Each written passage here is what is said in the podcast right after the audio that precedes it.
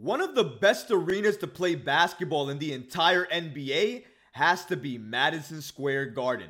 Now, I may be a little bit biased being a New York Knicks fan, but there's a lot of players around the league that actually consider MSG to be the mecca of basketball. A lot of NBA players, NBA greats, had some of their best games at MSG. But according to a recent poll that was conducted, opposing NBA fans actually stated that they feel least comfortable visiting MSG. We're going to look into that report. We're also going to look at what Jalen Brunson said as he received a flopping fine recently and he spoke out and addressed how he felt about this new rule change. We're going to speak about all of this and so much more today. So be sure you're subscribed to the channel and have notifications turned on so you don't miss a second of the new content. And now, let's get started. The NBA fans apparently do not like going to Madison Square Garden.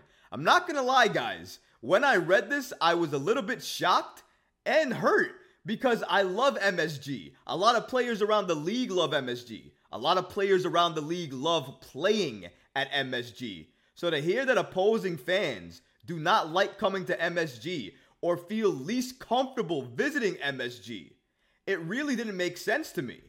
Take a look at this report here. Shout out to New York Basketball on the app X that's basically reported the following. The area around MSG has had one of the lowest crime rates in the NBA. That's number one. But according to a rank and a survey that just came out asking fans which arena would you not feel comfortable visiting as an opposing fan, MSG actually ranked first. As you can clearly see on the graphic here, MSG is number one, followed by the Pistons Little Caesars Arena at two, TD Garden at three, Wells Fargo Arena for the 76ers as four, and then Barclays Center for the Brooklyn Nets at five. I'm from New York. I grew up in New York. Obviously, grew up a New York Knicks fan. Been at MSG a number of times. Always had a great time. Every time I go there, I feel like I meet new friends and always interact with the fans that know the game so well. It's always a great time and a great experience. So I never have a bad time. There's obviously some fans there that are obnoxious, maybe drink a little bit too much, and don't always have the spirit after a win or a loss that you're looking for. Clearly, that's the case, but honestly, isn't that the case at any arena? Not only MSG. For the most part, I feel like MSG is a great place and a great environment for basketball. But after hearing this report, it was a little bit alarming and shocking to me because, like New York basketball stated, the MSG area, in terms of crime rate, is one of the lowest in the NBA.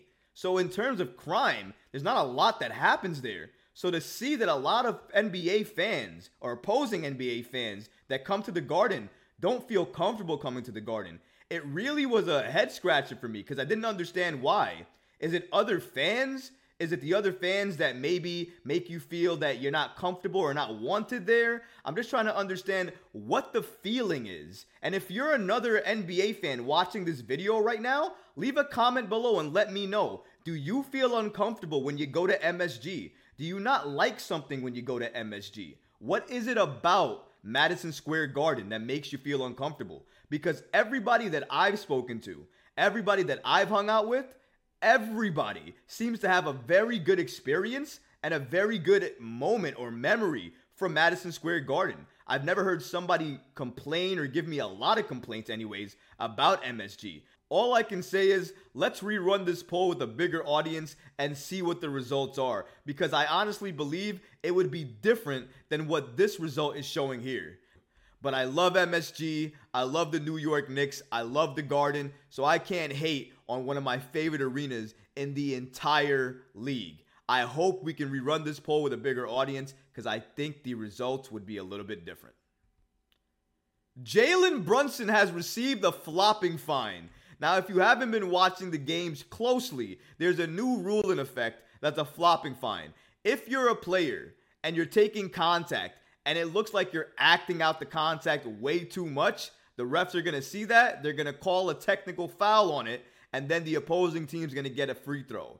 If they miss it though, and they catch it after the fact, they'll fine you. And that's exactly what happened to Jalen Brunson. Shout out to the New York Post for reporting the following. The team's starting point guard, Jalen Brunson, was fined $2,000 by the league for a non called violation in Friday's win in Atlanta.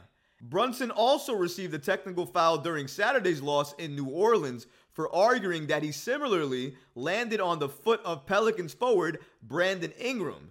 And when he sold the contact during that, he got hit with another technical foul, and the Pelicans were able to shoot that shot.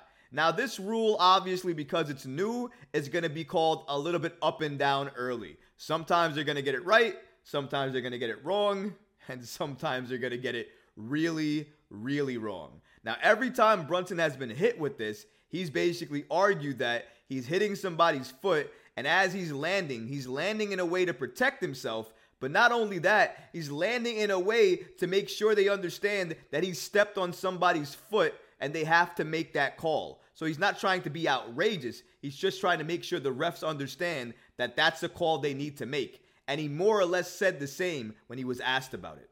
This is what Brunson had to say about him stepping on opposing players' feet and the refs not seeing it. They didn't call it, so yeah, I guess they're not calling it. It is what it is at this point.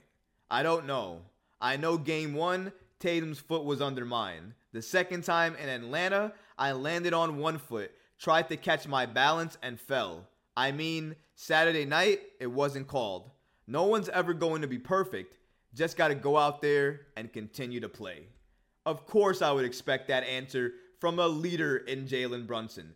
Basically saying they didn't call it, they should have called it, but it is what it is. It's not going to change the fact at this point all I can do is continue to move forward and get better with my game. I can't worry about what they called or what they're telling me that they missed or whatever the case may be because it doesn't matter now. It's not going to help me win those games or get those losses and turn them into W's. So that's why Brunson is just locked in and focused on the next game against Cleveland. I wouldn't expect anything less from our leader in Jalen Brunson. He's not going to blame the refs for the losses. He's going to say what he's going to say. He was honest about his answer. And honestly, I would have said the exact same thing too. If you looked at the plays, he is clearly landing on players' feet. And that's why he's falling to the ground. And he's falling in a way to protect himself from injury so he doesn't hurt himself further because he just stepped on somebody's foot. But they're missing it they're not calling it, and they're getting either fined for it. So he's getting a fine for it, number one. Or if he's not getting a fine for it, the other team is making that free throw. Either way, he's losing that battle on it. But he's saying this in an effort for them to hear him. So that way they see it, they review it, and they can call it better moving forward.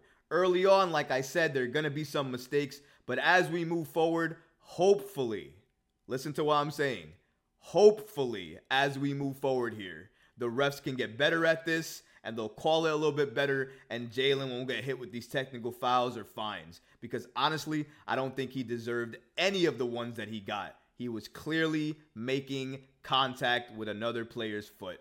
I don't know how you missed that three straight times. Either way, I hope they get better with it. Shout out to Jalen Brunson for taking this on the chin, being a leader with his response, and moving forward and looking at the task ahead.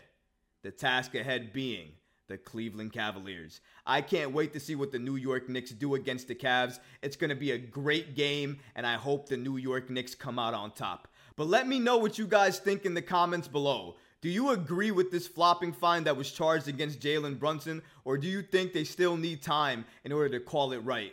Let me know in the comments below because honestly, guys, I would love to hear from you. But that's going to do it for this episode. I hope you enjoyed it. And if you did, go ahead and smash that like button, leave a comment below, and of course, guys, please subscribe to the channel.